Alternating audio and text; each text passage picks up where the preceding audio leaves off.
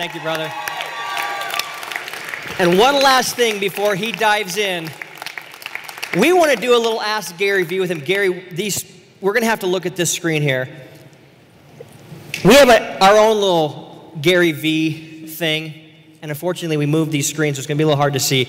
But if you guys can put up the Ask Gary V card collector edition, this would be great. Card collector challenge. Gary talks a lot about how he's a baseball card guy. He was in the past. And so when I interviewed him in his office in the fishbowl there, when I was talking, it was cool. There was things going around. He was looking around like, it was okay, okay, Keith, Sean here. This is great. And then I said, let's talk about baseball cards. His antennas went way up. He got super excited and dialed in. So let's just go into this challenge, shall we? Gary, the very first challenge. Let's turn Gary's mic on. Check, check. Good. There he is. Hey, great Jets hat. I'm pumped. Here we go. Very first question is this What box does this maker belong to? Uh, Donruss. Don't sleep on my skills. Question number two Fuck, I'm so pumped I got that right. What is the name? Can you see this one over there? Go ahead. Okay. Oh, what? fuck. I have no idea who the guy Nolan Ryan shared his rookie card with. Uh, Koosman? Koosman is right. All right. Question number three. I hate this fucking guy. What year and make is this basketball card? 90 Fleer. Oh my gosh. Yes. Yes. Guys, guys, you all know me. This is the only thing I gave a fuck about for eight years of my life. Think about that much intensity deployed against one little narrow thing. Next question. We only have a couple more. Next question. Whose rookie card is this? Ernie Banks? Yes! Ernie Banks. Next question. This is a Donruss blank rookie card. Rated rookie? Rated rookie is correct. And we have one more. What year and make is this card? 80 Topps? 80 what?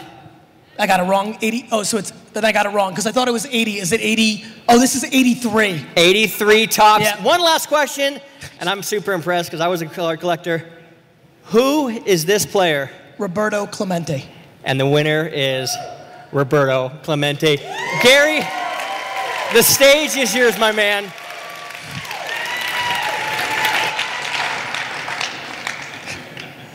I'm gonna be so upset about that Ozzie Smith fuck up for the rest of the night. Thanks for having me. Um, so mainly, to be very honest with you, I'd really prefer to do Q and A. Once I saw the two mics up there, um, I thought, "Wow, this is great." So feel free. I, would like to spend most of the 45 minutes to an hour to do Q and A. Feel free to like start lining up now. I'm going to pontificate about a couple things. Number one, as I caught the end of Sean's talk, I think it's really interesting to talk about hustle and magic. As you sit here in the audience, I, I ask myself, what, what's practical? What's practical? Can you go home and create more magic? Can you go home and create more magic? I'm not sure, right? I think we could talk about that a little bit. I think it has a lot to do with self awareness. I think a lot of you in this room want to be something instead of reverse engineer what you actually are. But can you really go home and become Sean and, and have that level of charisma and, and, and have that? I don't know. I've always felt that talent could be honed. You could maximize by the way, your kicks are phenomenal. Um, I think you can maximize your talent. Like, I feel like I have a certain amount of, you know, basketball talent in my body. Sure, I can play every day, but can I really get to that extreme level where I could be on a basketball card? Just punchline? The answer is no. I do not believe that you sit here, you fly into Vegas, you sit up here and listen to all these great speakers. A lot of my homies have spoke earlier, and I don't think you go home and scale magic. And so I love Sean with all my heart, but here's one thing I can promise you. You can all go home and hustle more. And the reason I push hustle so much is because it feels like the most fucking controllable thing to change the outcome of what disappoints you. It's just the most controllable thing. I don't know how, you know, there's gonna be a lot of stuff that people are gonna talk about during this weekend. I don't know, you know, yes, yes, I think you should all go home and become dramatically more charismatic. I think you should do that. How? And so I think the answer to how is actually in a very interesting place. I think the thing that separates individuals from winning is self awareness. I really do. I, if I can get across anything in today's talk, it's how do I create some level of permission for you to start feeling more comfortable in your own skin in a world where your mom and dad didn't do that for you, in a world where your neighborhood didn't do that for you, in a world where the coolest kid in high school didn't do that for you, in a world where America makes trillions of dollars in industries telling you what you suck shit at so you spend money on fixing it versus doing what is fundamentally the reason I know I get to stand here on stage, which is you're right, Sean. I really don't give a fuck about what anybody thinks in the same way Rush and Howard think. The only difference is, and I don't know those guys, is I equally really give a shit about what you think. And I think if you understand what I mean by that, you can start really tapping through. I will not live my life based on what you want me to do or whatever the current politically correct POV is. Every day, and I, know a lot of you know who I am, I get emails yelling at me for my work life balance. I also know that as much love as that's, and I, I, look at it as love. People email me, I don't think they're trying to hurt my feelings. I think they're telling me things that may be happening to them. You know, hey, I have kids in college now. I regret not spending time with them. You're going to. And I don't get mad. I just know that that person doesn't know me. I know that person doesn't know me. My friends, we're living in a width world, not a depth world. There's plenty of my friends that critique my work life balance that come home, go downstairs into their man cave, drink four Budweisers, and go to sleep. I don't view them as spending quality time with their children. And so, and so, I'm also very comfortable in my losses. I'm comfortable in the bed that I made, and thus I sleep in it. I'm not perfect. I plan on making mistakes, big ones. I can't wait till I have to apologize to America. It's how we roll. We're humans, right? The fact of the matter is, I'm just comfortable in my intent.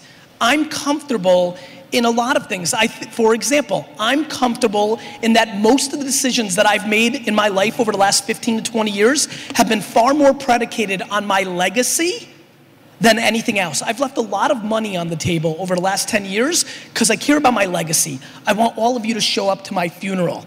However, I know that I love to reassess. Let me explain. This year, David Bowie, Prince, very famous people have passed away. I've been taken aback by the fact that America cares for about 20 hours. And I've said, my God, these are really famous fuckers, right? And we are living in such a fast paced world. We're moving on so much quicker. And I've started saying to myself, hmm, should I care so much about my legacy that even if I crush it all the way through, if everybody shows up, it's only got a 24 hour window? Should I care about my inner circle? Should I care about my outer circle? I think the biggest thing that I'm starting to feel, knowing a lot of you have consumed a lot of my content, something that I don't think I've been sharing a lot that I'd like to today, tonight, to bring you guys value, to have you hear something a little bit different. I'm not scared to fundamentally change my life completely. I am thrilled for making a video that says, fuck hustle thrilled to say, This is my last video for 24 months. I'm going on a beach. See ya in 2029. See, what happens is when you get real comfortable with yourself, you don't even care about how you established your narrative. You're willing to break it because I just don't care about the repercussions because at that moment I am comfortable in my decision and my intent. And let me promise you the quickest way to win. And I don't mean money, I mean win. Playing in a way that feels right to you before it feels right to anybody else around you. And I promise you, And I promise you that the majority of you are not. What hap- it's just the way it is. It's just the way it is. I don't really know. You know, it's ironic. My wife plays the same game, but I really, my mom maybe, like just, it's stunning to me how few people play it purely that way. It's incredible how we are affected by the five or six closest people to us. It is incredible to how many people here in this room right now that the singular unlock to dramatic more success emotionally, financially, and every other thing you can think of is actually predicated on them eliminating one person in their inner circle, normally a family member that is a complete negative driver and is the cancer within the ecosystem does not allow you to be successful. But that's tough. Easy for me to say up here on stage, like, kick your mom out of your life, right?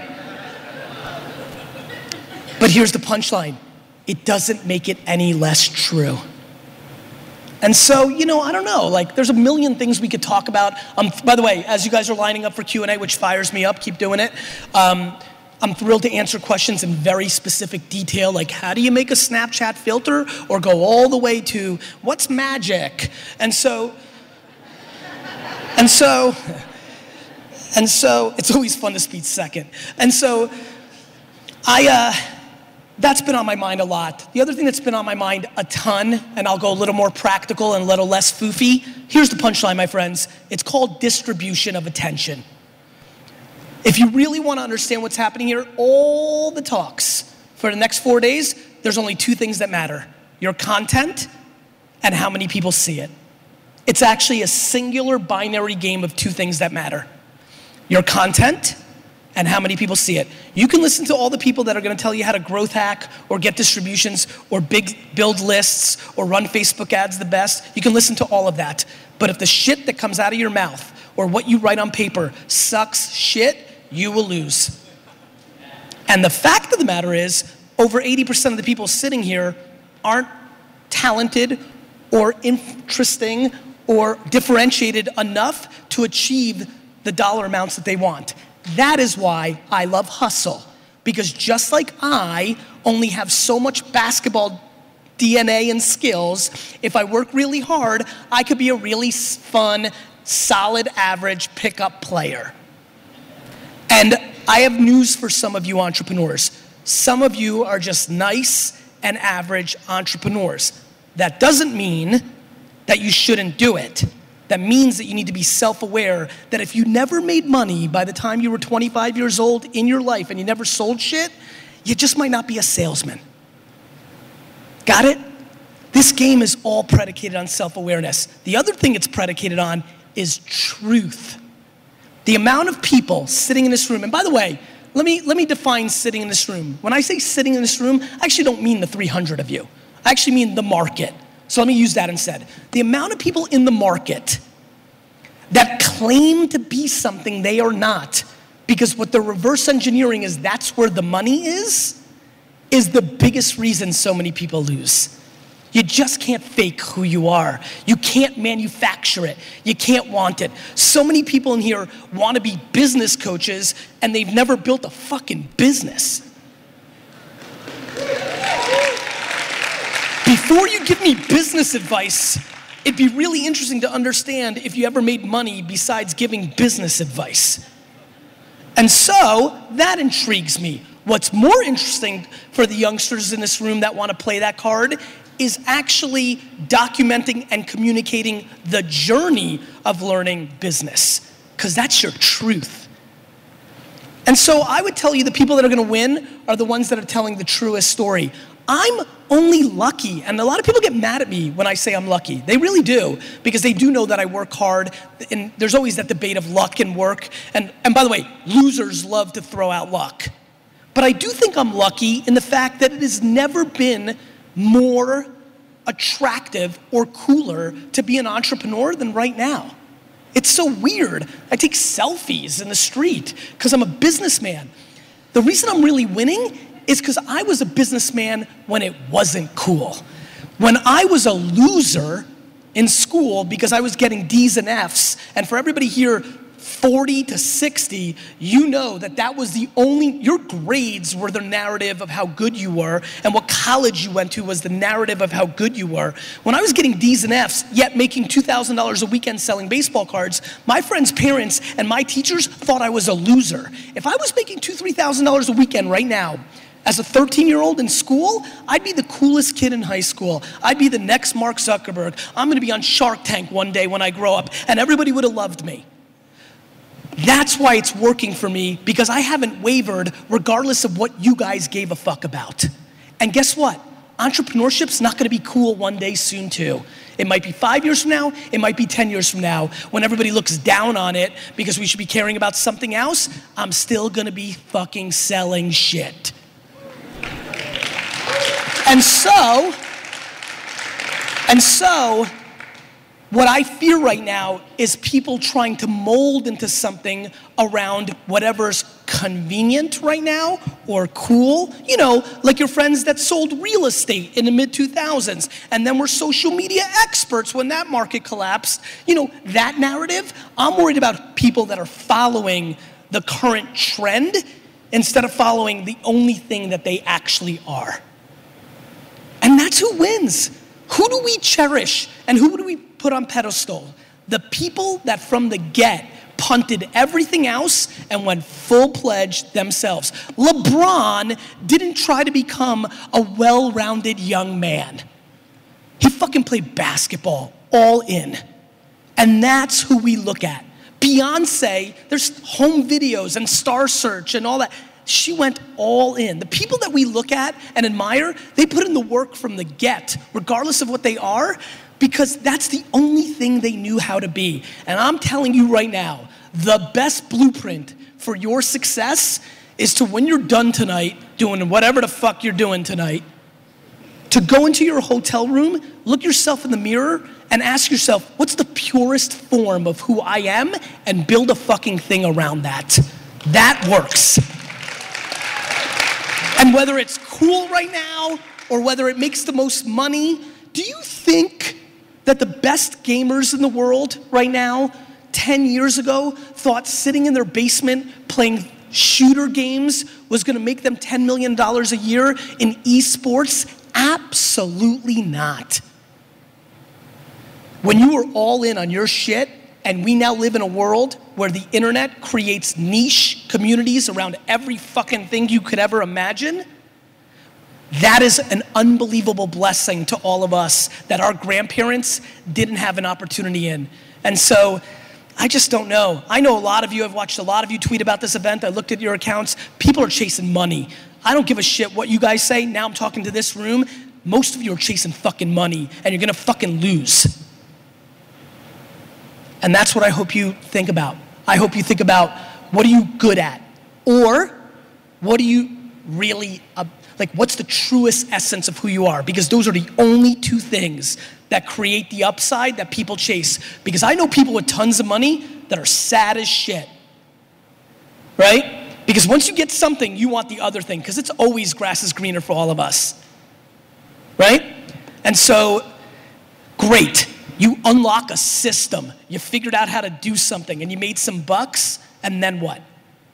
And so I'm telling you two things either talent, magic, which I do not believe that you can manufacture, and or what the fuck really drives you for real. And maybe it won't make so much money right now, but when you deploy the tactics of Snapchat and Facebook ads and AR and Pokemon Go and whatever you deploy the tactics against, if you're deploying it against fake shit that's being built just to make a dollar, you're gonna lose over time. You're not gonna be able to sustain. You know why I hustle? Because I fucking love it. You know why I hustle? Because it's my oxygen. You know why I hustle? Because I don't even know what the fuck else to do. This is what I do. And if like if you really think about what would you do every minute, like, I'm retired now. Like, when people say they're gonna retire and play golf and surf, great. I'm doing that now. If you asked me to golf, I'd rip my fucking arm off. I'd be so pissed. Like, I don't wanna lay on a beach. My head's turning. I wanna do shit. I wanna make shit, I wanna talk to you, I wanna live. This is how I live. The people that hustle the most are the happiest, not the saddest. Thank you.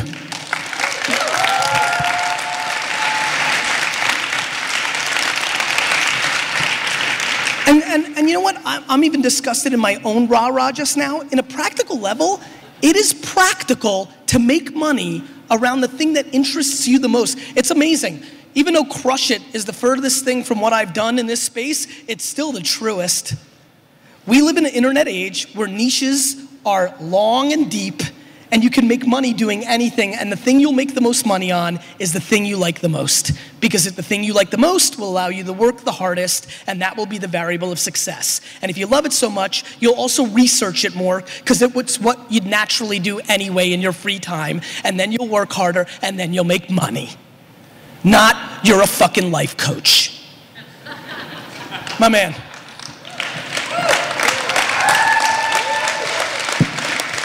What's your name? Alexander.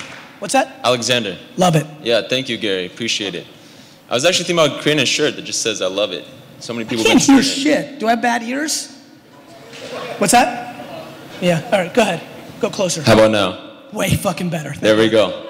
All right. So you know, once you find out who you are and your strategy and all of that, uh, And real quick, go ahead.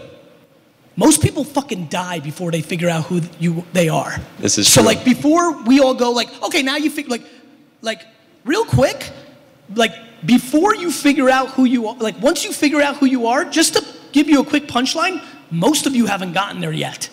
Everybody's talking about the tactics. What about the religion? Like figuring out who you are, especially at this young of an age, challenge.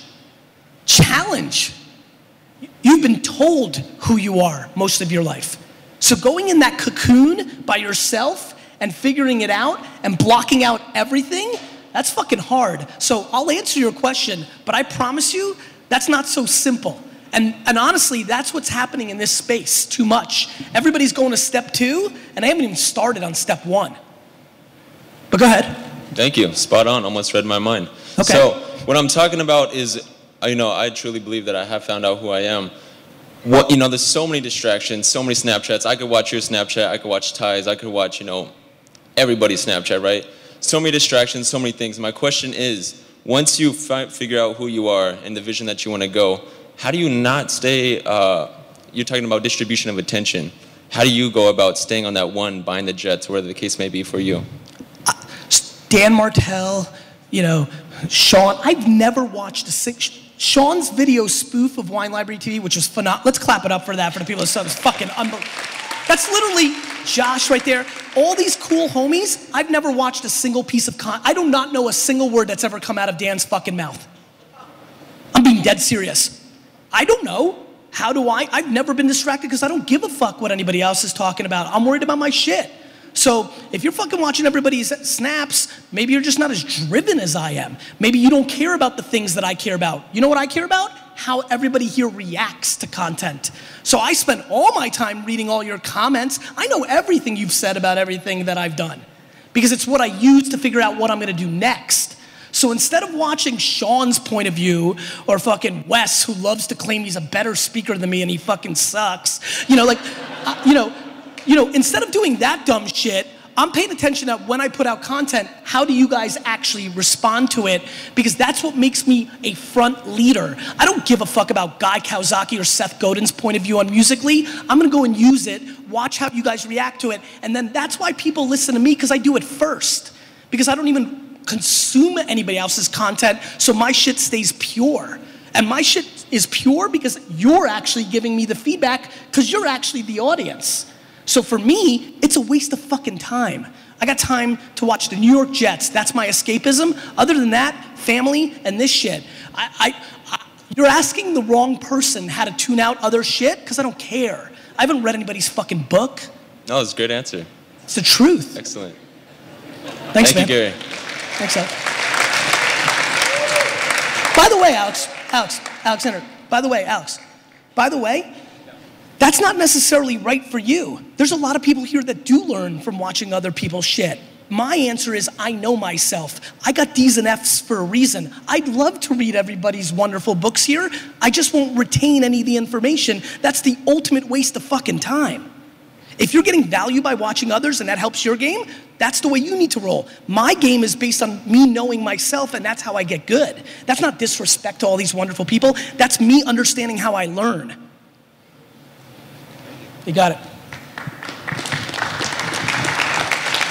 Yeah, once again, it's great seeing you. I saw you uh, last year at Thrive. So it was How are you, great- man? It was great talking to you then. Um, so one of the things that I that I constantly see or that you always mention on your uh, on your podcast or your Snapchats um, is definitely always about the Uber deal being uh, something that you didn't get into early on. The reason I bring up passing on Uber twice is everybody always wants me to talk about my failures. And the shit is, I don't know most of them. That's one that I know, so I bring it up. Got it. And then as far as as far as when it when it goes to into that uh, into that aspect uh, with with new business opportunities, uh, what is something that it is that you see in either the founders or the team that really make you want to jump on it? Uh, I mean, Uber was a somewhat of a pretty big uh, starting up, but what was it? I mean, what do you want to see in a business before it before you see it take traction and actually become involved in it? What do I need to see if, for me to invest in something? Yeah. It's normally intuition. They have, it has to be two things. One, do I believe in this space? So right now I believe in meditation, right? So I think consumer meditation is going to be huge. So then when I look at the Headspace founders or the Calm founders, I need to understand the jockey. So the only thing I do is I always have a thesis. Do I believe that Americans, the world, are going to use this product, right? Are we going to behave that way? At comma, do I believe in these founders are capable of being the people that win in that game? That's it. Nothing else. I don't care your app has 7 billion people. If I don't think that that's where the world's going to be in three or four years, I'm out. And I don't care that I totally believe in meditation. If you pitch it to me and you've never sold anything and you have no wins on your table and I don't feel anything intuitively, you have no shot either. So that's how I basically make decisions. That makes sense. And then as far as the founders that you have worked with, what is it that you saw in them and No the clue. team? Pure intuition. It's like falling in love. No nothing. idea. Makes sense. You know what I mean? Like fucking, I don't know. You know, and people and founders come in and try to tell me shit they know I'll hear. Like, I hustled when I was a kid. You know, I'm like, you're a fucking liar. Next. You know, it's intuition.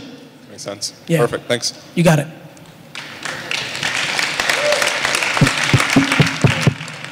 Hi, Gary. I'm Susie. Hey, Susie. Amazing to meet you. Um, Thank you. I first saw your video back in like 2010, the Smurf It Up one. So, uh, first of all, I want to say thank you, seriously, from the bottom of my heart, for like every single video, everything that you do. I think I speak collectively for everyone, but you inspire us so much. Thank you so much. Um, I also came from an immigrant family, so I have like so much respect for what your family's built, um, and you and your family, right? However, I'm the only entrepreneur in my family, and so my question is more about.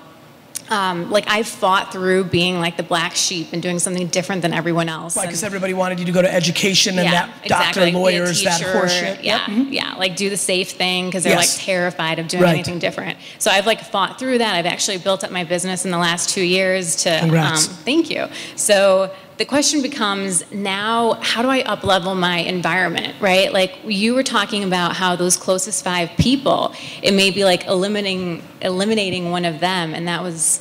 I don't know, kind of interesting. Like, how do I uplevel the people that I spend time with? And when everyone around you kind of operates in fear, you know what I mean? Like, how do you uplevel that whole environment? By going out and hanging out with those kind of people. How do you do that? Like, honestly, if you work from home, Usually and- by taking an Uber or a flight. on a day to day basis. on a day-to-day day-to-day basis. basis. I, you look, you can't control your family, right? My dad is one of the most negative people I know. Like, if this whole room was filled with water, my dad would say this is half glass empty. My dad is super negative. Um, but I love my dad the most, and I spend time with him. But, you know, you can't control your family, you can control your friends. So if you've got a family that you think is dragging you down or looks down at what you're doing, but you love them, and I love, you know, my sister is pretty negative. I love her the most. She's my baby sister. Um, I want to hang with her all the time. I would tell you that if you've got a situation where all of them, because my mom's super positive, AJ's kind of more neutral, upper positive, I would say that you've got to really be very conscious of your friends' and what you have around you besides your family. And I would go extreme positive in that direction. Okay. You know? Yeah. I mean, you can only control so much. Right. Right?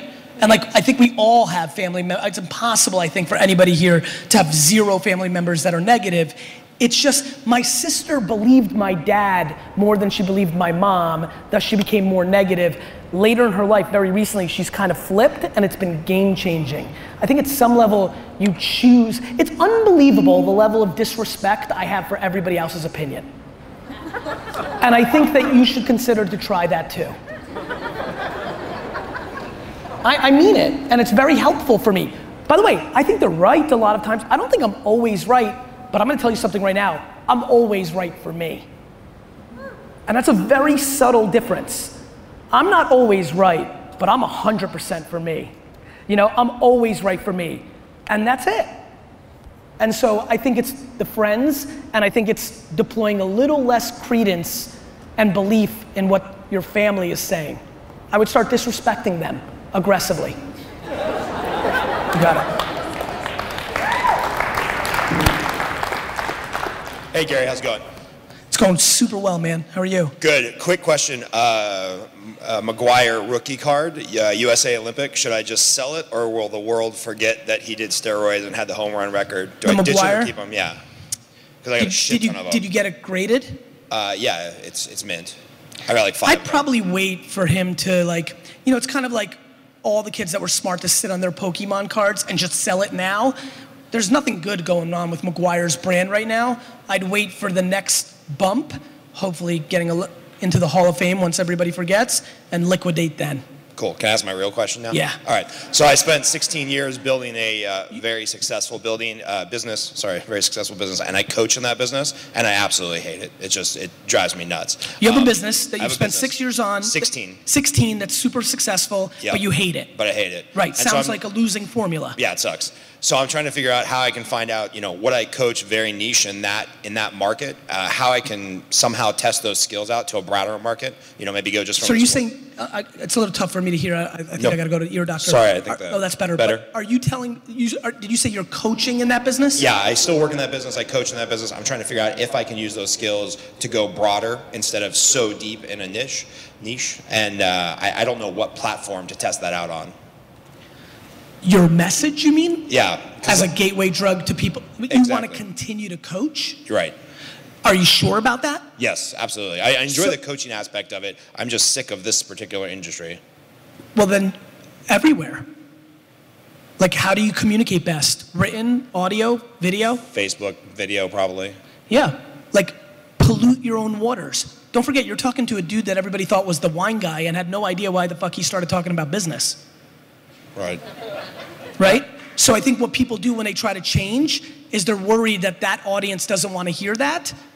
I'm sure 94% of my wine audience didn't want to hear about social media strategy, but the 6% that did was the base that built the next thing. Cool. Thank you. You're welcome.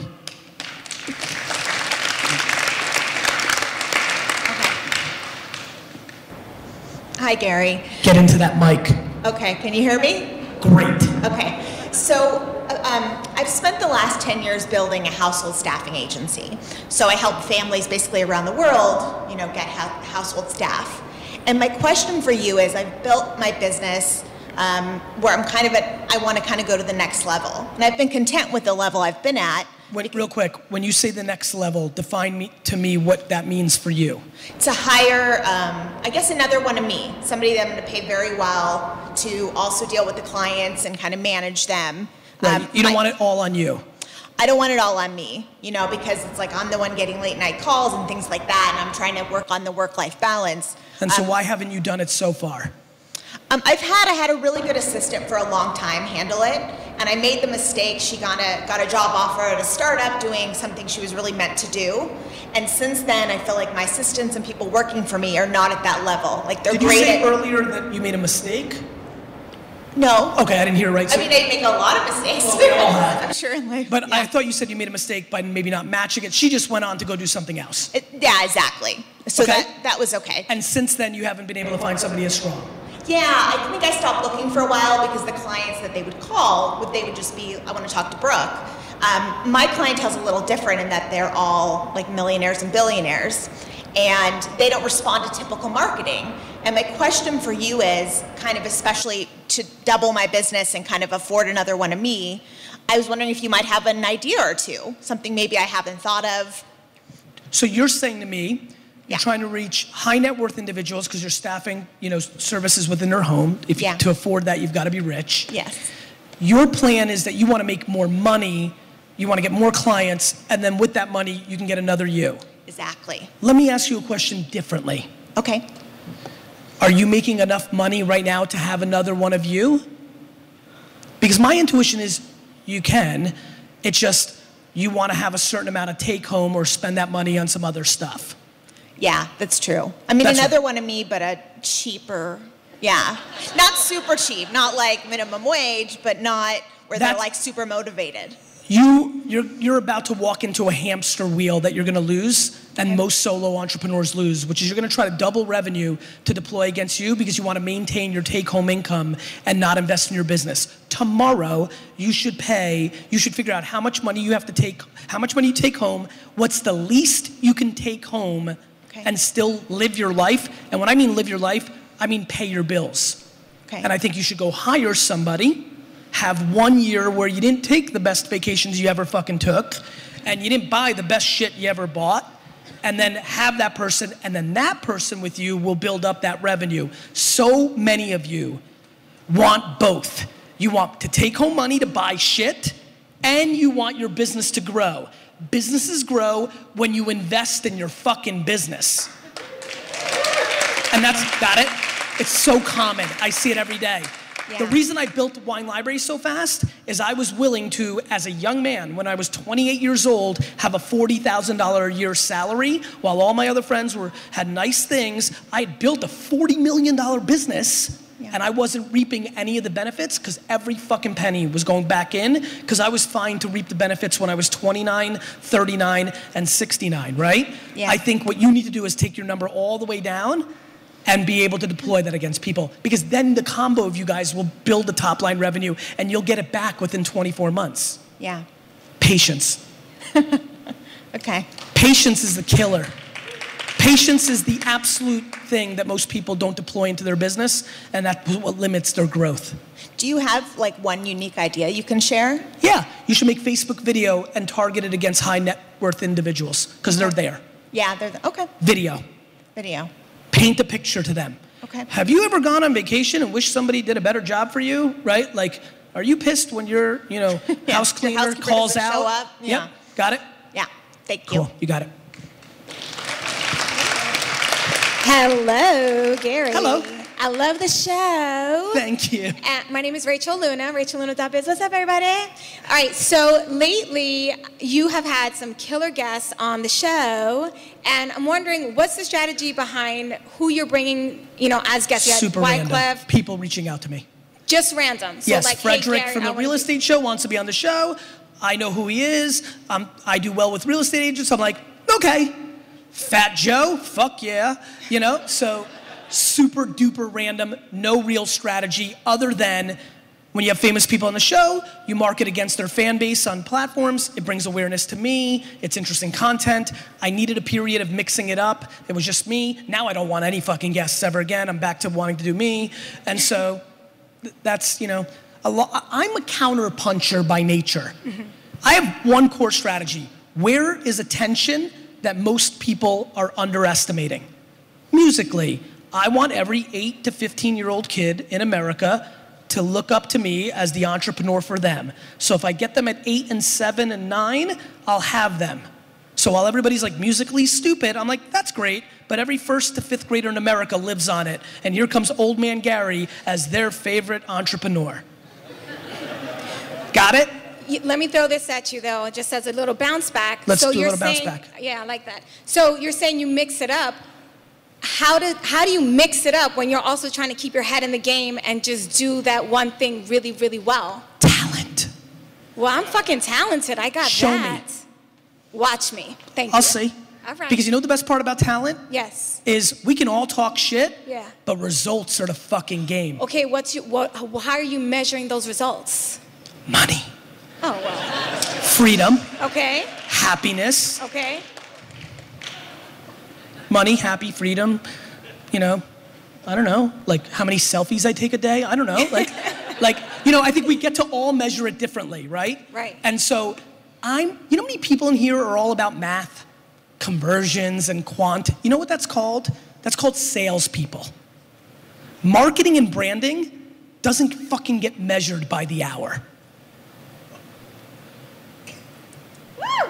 All right. Well, thank you. So for me, how do I measure it is how do I feel about where I'm positioned? How, you know, how am I, how am I equally, you know, VaynerMedia is gonna do $100 million in revenue this year and it's scaled. It's not the Gary Vaynerchuk consulting firm. I don't fucking deal with any clients. I'm the CEO. I hire people, I do all my stuff. Some of you have seen the last couple episodes, I'm dealing with my HR stuff. Like I'm running a company. I run a $100 million Madison Avenue agency and in parallel, Gary Vee is my side hustle. You wanna feel real bad? Gary Vee is my side hustle. I'm an entrepreneur CEO of an agency. I run the actual business. So for me, how do I measure it? How well is Vayner doing, right? How well is my speaking requests coming in? How many people are watching my stuff? But I don't measure it on a tactical day to day. It's an overall feeling of a vibe, intuition, and some baseline metrics that I, I mean, I never look at any of my data. Like I can see it publicly. I can see if 10,000 people liked this photo. I'm like, oh shit, people like this Instagram photo. I'll look at it and be like, I don't know. Seems like the same old shit. But anyway, you know, like, like, you know, I think a lot of people are so into landing page optimization. All, by the way, that shit works, but that's sales. And when you're great, brand, they didn't cookie me and then retarget me and then get me on a list and then convert and A B test me and funnel me and then go make a deal with another company and JV their lists for each other and all that fucking horseshit. They branded me. People didn't come here just to see me speak because I cookied them and rated a Facebook ad. It's because I provided so much fucking value, they wanted to see it in person. Branding. Thank you.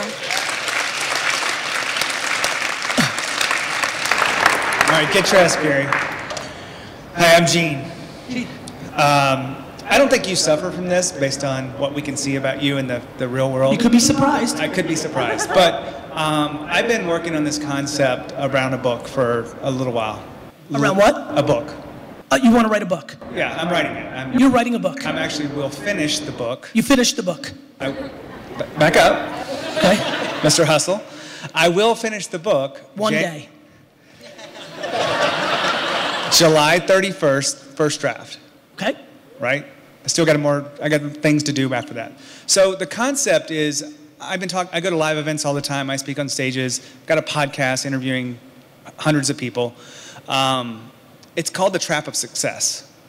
The trap of success? Yeah, because there's a point at which Sure. people get in success and they play safe. Yep. You talked a little bit about significance and about some of the stuff you do. And the book is really centered around that. I'd love your perspective on that and what you see in, in your circles and because you interact with so many people. Around the notion of Like, where do you golden, stop? golden, golden handcuffs it could, versus. it could be golden handcuffs. I mean, I, it's my personal story, part of Yeah. it, because I had a very successful business and I wanted to innovate. I was making, you know, 500,000 a year or something like that. And I had lifestyle. And I said, I don't want to lose that Yeah, I get it.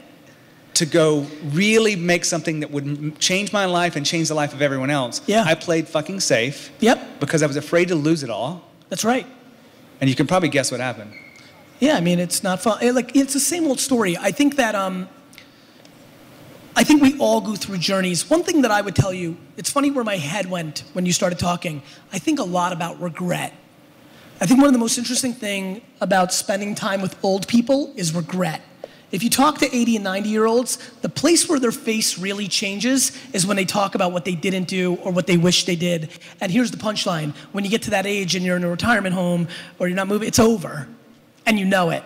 A lot of us still live on, we can still, like everything we're upset about right now, the majority of us, 99% of us, can still do something about it. And that hope drives us. So You know, it's interesting. It's a really interesting question. You're right. I'm a little weird. I'm a little weird. I don't know if you ever caught this. I don't talk about it often. I weirdly fantasize of losing everything. I, I As a actually good have, thing. I actually heard you said I Yeah. wish I would I- because I- I, can build it back. Yeah, because to me, I love the build. Yeah. Like, like I think the reason I started Vayner Sports, sports, this sports agency, is because everybody thinks it's a joke. That is like Drew Rosenhaus and CAA and Roc Nation, and I'm gonna fucking slice their throats, right? Like to me, I love that. I love the underdog. Like Yeah. I hated Tiger Woods, then America started hating him. Now I like him because he's finished. You know, I hated Kobe, but then when he got old, I'm like, oh yeah, Kobe. You know, like so I love the underdog. I love the climb. So for me, I'm very reverse. Like I love my vacations before I get there. The second I land on the plane, I start getting upset, right? I live for anticipation and the climb. So I don't think I'm the best person to give advice around golden handcuffs. I'm only comfortable putting the chips in, changing it. But what do you see from others? What's that? What do you see from others? Because you I see from others people. people thinking short term. Yeah. Like, do you know how long you're gonna live? When I hear 35 year olds tell me they're golden handcuffed, I'm like, you're, what are you talking about? And, and, and it goes back to the lovely lady that was right before you. Like, like people want stuff. Like, I don't, like, you know, your lifestyle, what was that, right? Like, is, is it the house? Is it the country club? Is it the car? Is it the trips? Like, what do I It was, it was all of it. yeah, it's all of it. Like to me, it's unbelievable. You know, Yeah. so what I see in others, you know the answers. I don't need to pontificate on it. I'm just grateful and thankful that I don't have it. And I and I always wonder how much of that has to do with the same thing I started this with, which is I definitely don't need it for others. I think one of the things that's fascinated me in others is they need the car and the watch and the trophy husband or wife because they want other people to see it. I mean, this is why I pound everybody to love themselves first. I don't need that. I don't want that. I don't care. I love it. It's fine. I like the accolades. I like the attention. I like the attention because of what I put out. I like that people take selfies with for, with me not because I score 41 points a night in an arena, but because I'm putting out so much good content that brings them value. They're thankful. So when I think about significance, I think about all the money I leave on the table every day to do the Gary Vee side hustle thing. You know, my other billionaire friends that build businesses always are weirded out by me. They're like, "Why are you wasting your time with that?" And I'm like, I'm like, part of it's vanity. I like the admiration. But I, I tell them all the time, I'm like, look, yeah, you may end up with 940 million, and I may end up with 297 million, a lot more people are gonna show up at my funeral. A lot more people like me. A lot more people are gonna say nice things about me to my kids than they are about you, and that's more important to me. Yeah. I'll tell you the, the reason you, you said a word that I haven't thought of in the because it's helped me with the book. A little louder. The, you said regret. Yes. And I hadn't thought about this, but the reason I'm writing the book is because of my own regret. Yep. And it's because I had that chance to do something big Yep. and I fucked it off. Here's the coolest part, bro. How old are you? 45. You have a fuckload more at bats. I will never retire. That's Right. fine. Right. But like, you can do 87 more big things. Yeah. Like, you may save somebody from getting hit by a truck in four years. Like, there's so much to be done, little and big, you know? But the reason I'm writing is because the regret that I'm helping people with my Of business now, course. I'm helping people see what I didn't see. I get it. And so that they can build that business. They can I get take it. that chance. I get and it. Build that huge thing I understand. and get out of their own fucking way. Agree. Get get uncomfortable. Yep. And invest in themselves, all that all that shit. So thanks for your You got perspective. it. Understood. Awesome. My man. All right, I'm gonna start going a little faster. Check, check. We gotta get this baby. Gary motherfucking V. what is up, dude? What's up, man? Dude, this is so amazing. Um, I've been following you now for um, you actually that USC video that you did that Yep. like just took off. I'm I'm sure you know that. Yes. But uh, that actually what is what got me up on you, man. And uh, you know, it's been fantastic. I've been an entrepreneur since 2006. I'm a coffee guy. I do coffee. I know you like coffee. Yep. Rock and roll. Roasters coffee. In case anybody cares. Uh, I'm sure some of you guys do. But anyways, uh, I started in 2009. I o- opened my first shop, brick and mortar. I have uh, seven locations now.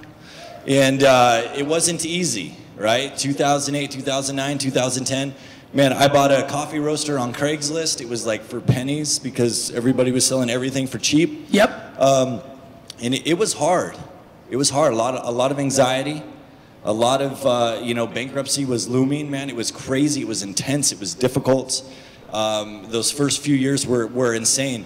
Nowadays, it's almost too easy to be an entrepreneur, right? Yep. It's almost too easy. It's not easy.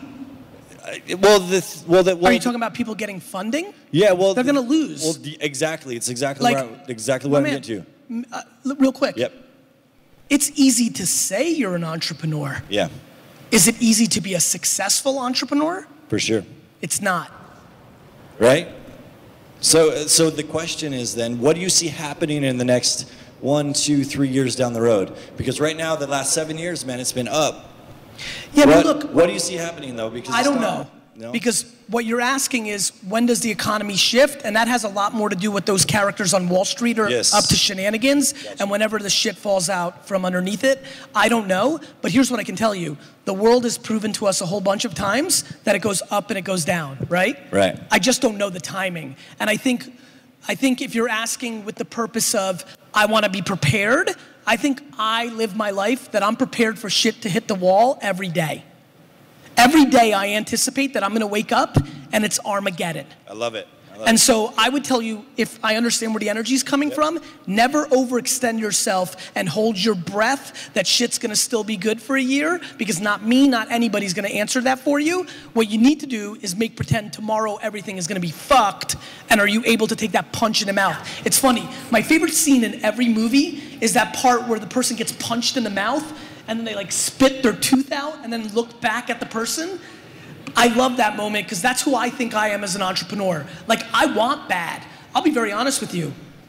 I hope it comes tomorrow because the quicker it happens, the quicker all you fake entrepreneurs are gonna get the fuck out of this game. Thank you, man. That's perfect. Got it. Hey guys, in an effort to get through as many questions as possible, if we could keep some of the backstory to a minimum, just ask the question. For Gary, we'd love to hear the answer if you could get to the question. That'd be great. Hey Gary, I'm Jeremy. Hey man. And I had a question for you about with the advent of social media and the way things have really changed, there seems to be this trend now where everybody, even if they have no value to offer, is an entrepreneur. That's right. What pisses you off the most about that current trend? What pisses me off what? What pisses you off the most about that current trend? I just feel bad for people. I, you know, I feel bad. It doesn't, you know, it pisses me off in a weird way, but since you asked me what pisses me off, I'm gonna go the other way. I I'm empathetic. I feel really bad for all the people that are writing $25,000 checks and are gonna lose that money.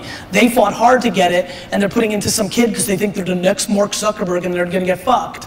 I feel bad for a bunch of kids that have been told that entrepreneurship is cool and they wanna be in it, where they could have went and worked at a law firm or worked at Bain and McKinsey and made a lot of money and were naturally themselves. You know, many, you know how much more money number 13 made at Facebook than number one of Schmacebook? And so, you know, what upsets me is that the narrative is that it's so easy. Back to the last question of that guy, right? Like, it's easy to say you're a founder. It's a lot harder to do it five years from today. And so, I'm, I'm more worried than I am pissed off. I'm worried about suicide. There's a, there's a rise in depression and suicide in entrepreneur land because for some reason everybody thinks that you, you're successful when you start a business and you have a lot of Ivy League school kids who've always had a vigged game of success. You know, I always say, daddy can't buy a library in the market. The market, the business world can't be bought. And so we've got a lot of people going into entrepreneurship that aren't wired for it, and their outlet to fix it is quite negative, sometimes the most extreme. P- Penn, a great school with a lot of entrepreneurial DNA, has seen a significant rise in suicide, and it's predicated on everybody thinking that they, they're gonna be Travis or Zucks. So I'm worried more for people than I am pissed for the game of entrepreneurship, you know? And there seems to be, and I've talked about this a lot on my podcast, there seems to be this missing link between when they started and when they got successful. They leave out all the negative shit and just go from I started here, and here's all the money. Yeah, it's why I always like talking about hustle. Everyone's like, ugh, you know, like people love to like, you know, at conferences I'm at or when they use my name to get traffic for their website, they're like, no, no, you don't have to do that. You can do it so awesome and I've passive income and all this shit. And so like, you know, like it's, it's, it's fucking very hard. Guys, do you know what the top 1% of earners in America, what the bottom number is of a top 1% earner, like the, the entry point into the 1%? It's $400,000. Four, if you make, if you're sitting here and you make $400,000 or more, you're in the 1% earners in America. Do you know how outrageously successful that is? But some people that don't make a million a year are like, oh, I'm not good. Like, it's crazy the way we've built up this game. It's crazy. We need to reframe entrepreneurship, right? Entrepreneurship to me is you can't breathe doing anything else. There was no work. Even that last guy, I love that guy because he's giving me a lot of love and he had a great vibe. I love when he said, I've been an entrepreneur since 06. And when he said that, I said in my mind, either you're not an entrepreneur or you were an entrepreneur from the get. You're, e- it's binary. Entrepreneurship is not a profession. It's what you are, you know? So yeah, Thank you. you got it. My man with the kicks. Yeah, yeah. Hey Gary, Kevin Stimson here. Um, so I own a branding and creative boutique. Great. And so we're all about creating memorable, disruptive, and badass brands. Okay. And the one thing that I stand against is that most online businesses can care less about being memorable, disruptive, and badass. They want They- to do, the same exact thing as everybody else. They value clicks and, and all that kind Yes. of stuff. So what I wonder is I want to hear how you would communicate the ROI of a brand and like what that means to you. You mean the biggest companies in the world? Yes. That's Branding, like what does that ROI mean to you? Because More money. people don't get it. It's why I don't talk about conversion and landing page optimization and email conversion and funnels and shit like that because there's plenty of people talking about sales. I talk about brand. Brand means putting out the best story, putting out content that brings value. Brand is, you can't explain it, but you know it when you see it, right? And so I always tell people Apple is a terrible advertiser, they're just a great fucking brand right? Apple, like, I love when homies in this world, and most of the people here are converters and math and quant, when they like talk shit about the biggest brands in the world doing bad. You know, like, they're like, oh, look how silly that ad is, or they didn't do their SEO proper. I'm like, Rick, do you understand you're talking about that? Like, you know, yes, all of us are not as strong at every tactic, but how do I describe brand and what it means? I explain it by listing the 500 biggest companies in the world, the coolest people in the world, the people that are winning and the companies that are winning, and I talk about brand. And then I talk about things that have lost because they were conversion based machines Zynga, Living Social. There's people that are way better at math than you are. And so if marketing was math, my friends, this shit would have been over a long time ago. Now, I don't want to disrespect the math. We live in a digital age where the math and the conversion and landing page optimization, it matters. But if you don't layer something pure and good or awesome or what you're talking about on top of it, you can only hit a certain level. And that's okay. You know how many people here don't give a fuck about what you and I talk about, Brandon, are pumped to make their million dollars a year on quant conversion, landing page optimization? The problem is, here's why brand's awesome. When brand converts from desktop landing page optimization to a mobile device, brand goes there. The people in here that lived and died on that conversion lose. When, when Google changes its algorithm, right, brand survives. People that did SEO farming lost. Got it? When this all goes to when this all goes to VR, brand's coming. But you're gonna have to figure out how to survive when we don't have clicks and conversions and it's all virtual in 10 years. All of you ready for 10 years from now when it's gonna be brand, not conversion based SEO and quant magic? That's brand. Mic drop. By the way, that was a really important part of this conference. If you're relying on internet marketing arbitrage, you need to be prepared for the next decade because a lot of transformations are coming and you don't want to be one dimensional just relying on that one arbitrage, on that JV, on that landing page, on that Facebook ad, on that SEM strategy. You've got to be prepared. Hi, Gary. My name is Maishi. Maishi, how are you? Good, great. Closer to the love, mic. Closer to the mic. I love you. You're a role model of mine because of how authentic you are. Thank you, brother. Like you said before, the most important thing to me, which is why I love you, because you always preach it, is loving yourself. So I know if I love myself truthfully, I'll be a better businessman, better person, better. 100%. So I work on that a lot. And my question to you is some tips on how I could do that better and more. Sometimes I do it amazing. Sometimes I'm struggling, and keep the people that say good things about you close. Back to the first question today. You know, I'll be honest with you, it's very interesting in the way I'm going about it, right? My mom did it for me. Now I'm having you guys do it for me. Like, I read the good shit. You know, how many of you have heard me say, your comments are my oxygen? Raise your hand. That's it. So, you I know. have great friends. what- I surround myself with great friends, great friends. that's it, man. And listen, we're all gonna have down days. Like you just try to make more good ones than bad ones, but having a community and re like reread nice things about you. Like Yeah, the reason I love giving to you so much is when you email me back and say nice things, or you give me good energy, or from you know, I need that. That's my oxygen. So I have to stay positive. And the other thing is I cut negativity out. The reason so a lot of you, how many of you have seen the last two DailyVees where I've been doing the culture thing quite a bit? It's funny, a lot of you have been, wait a minute, a lot of you are not watching it. Fuck, that's uh, um, a lot of people have been hitting me up and go, Gary, I can help you with all your problems. They don't realize our culture is phenomenal. Jerry, you were in the office the other day. It's fucking happy land. It's just, I have fucking, I have fucking such a high standard that I want zero cynicism and negativity. So I just continue to cut that cancer out. So I think it- it's coming from myself through. well, that was instilled in you, brother. Yeah, it was. So how do I? by shit out of cutting more of it out and adding more good in. Every day I'm doing this. Every day I'm fucking doing this. I'm pushing anything negative out and I'm bringing everything good in every day. And every day I'm getting fucking, got it? That's it. The shit that went in you in the get, you're not, you gotta get that out by what you do now. Right. You can't dwell that it got there. You know how many people are losing because you dwell? My friends, stop fucking dwelling. Nobody gives a shit. You can't dwell. I'm sorry that you grew up in a bad neighborhood. I'm sorry that you're a minority. I'm sorry that this bad thing happened. Nobody gives a fuck.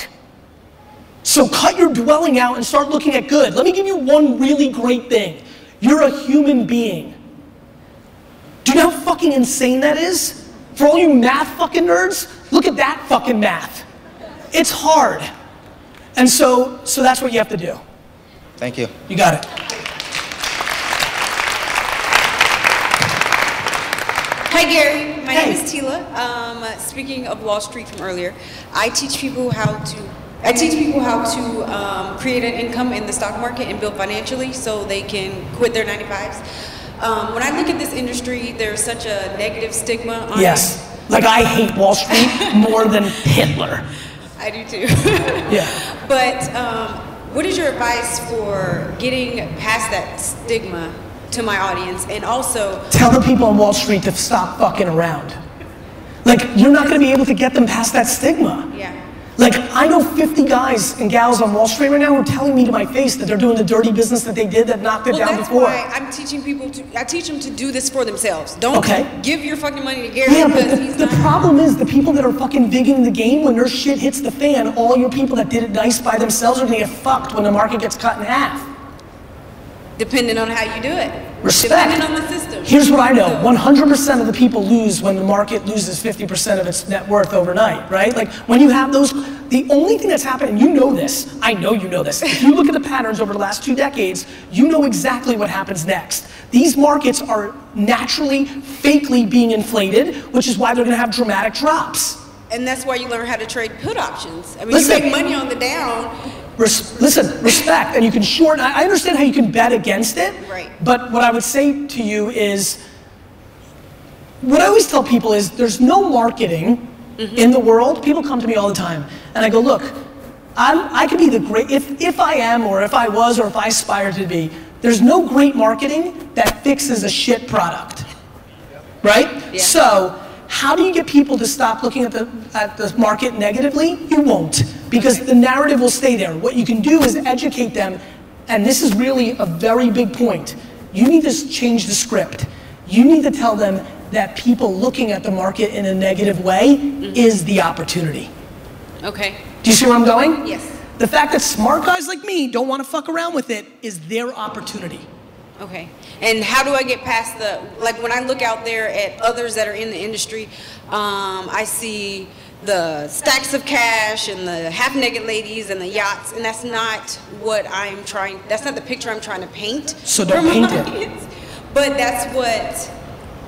You're talking to me? I fucking hate every single person that's in marketing with their bullshit fucking rent. Like, fuck, I don't even want to get into this. Like, the Instagram culture of this horseshit is the worst. I just, you know, I hate it, but I navigate through it. I mean, you're not gonna stop people selling people the bullshit dream. Yeah. What you need to do is be an anomaly within it. Okay. All right? All right. Thank Awesome. you. you got it. Hey Gary, Colin Raymond. Um, in episode 202 of the show, I asked you how long you took to celebrate your win of this crush in this last book launch, and your answer was none.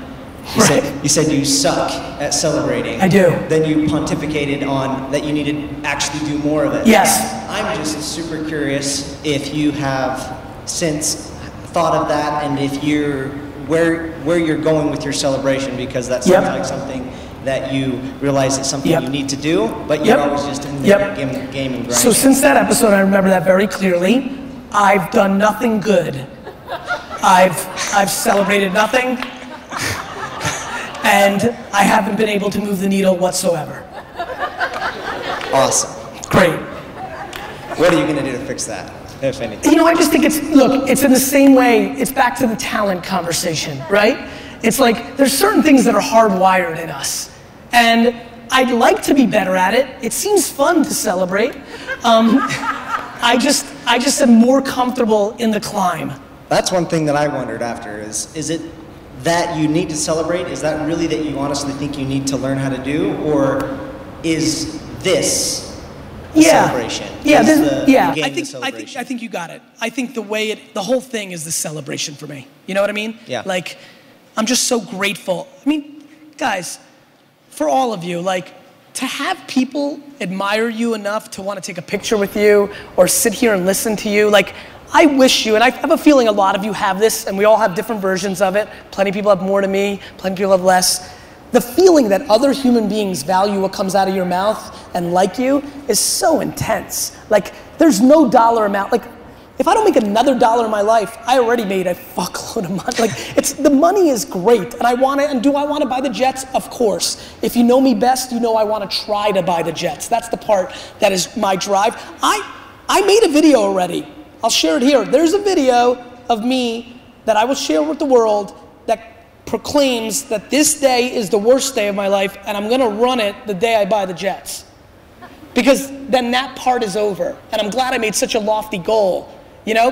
How many of you, and don't bullshit, this is a very interesting insight, and it's not pro or con, so don't be scared, but I wanna see the number. How many of you have already surpassed the financial or success goal you had for yourself in your kind of teenage early years? Raise your hand. I figure it's gonna be a lot. And like, that's awesome, and that's fucking the best, right? But like, uh, the way I'm wired, I'm so grateful that I made, even subconsciously in fourth grade, I knew myself. I made something so fucking big that I get to play every day, even in my monstrous success. So I think you got it. Thank you, Thanks, brother. brother. One more, I'll sneak in. I see the time. One more. This guy gets it in. So Gary, uh, Read crushed it in 2009. Thank you so much. Built a full-time income on YouTube and uh, love doing that. But I'm super passionate about speaking, doing podcasts, like you're talking about speaking invites. I think it'll add a lot of value to people here. What are your tactics, if that's what you want to transition into, teaching the how, how you did it, and uh, speaking? So, what are the tactics if you want to transition into getting paid to speak? Correct. Speak for free a lot. Awesome. Thank you. This is, and, and, and that's it. Like, like, do you know what I did in 2006? I found a site, I think it was Techmeme at the time, that had a list of all the conferences, right? And I just went to the websites of all those conferences and I emailed them and said, I'd like to speak. And most of them said, Who the fuck are you? And I said, You're worse than that. No, no. And I was like, I don't know, like me, this is me, right? The number one thing you should do is speak for free. So many people are fancy, my friend. So many people are fancy. You want something, fight for it. Best way you can fight for it is go around and do it for hmm. free, build up a resume, put those talks on your website, build momentum. Maybe I had no clue that I was a good public speaker. I was 32 years old, first time I ever gave a talk. Had no clue. You may be great at it. If you're doing YouTube full time, like you might have that story. So just do as many gigs for free as possible and never say no for the event. Let me, I'll leave with this, I know it's time to go. Never say no for the other person. One of the biggest mistakes that a lot of people make here and have left a lot of opportunity on the table is you think that if you were running that event, you wouldn't say yes to you, thus you don't ask. Never say no. So go down the list of the 50 events, hit him up. I want to talk. No, dude. Cool. Go to there? No. Go to there? Yes. Boom. You just got something bigger than you thought. Got it? Love it. Thank you. But also be ghetto and be willing to do the Chamber of fucking Commerce event three minutes from your house with nine fucking grandmas in it. Yeah. Thank you guys.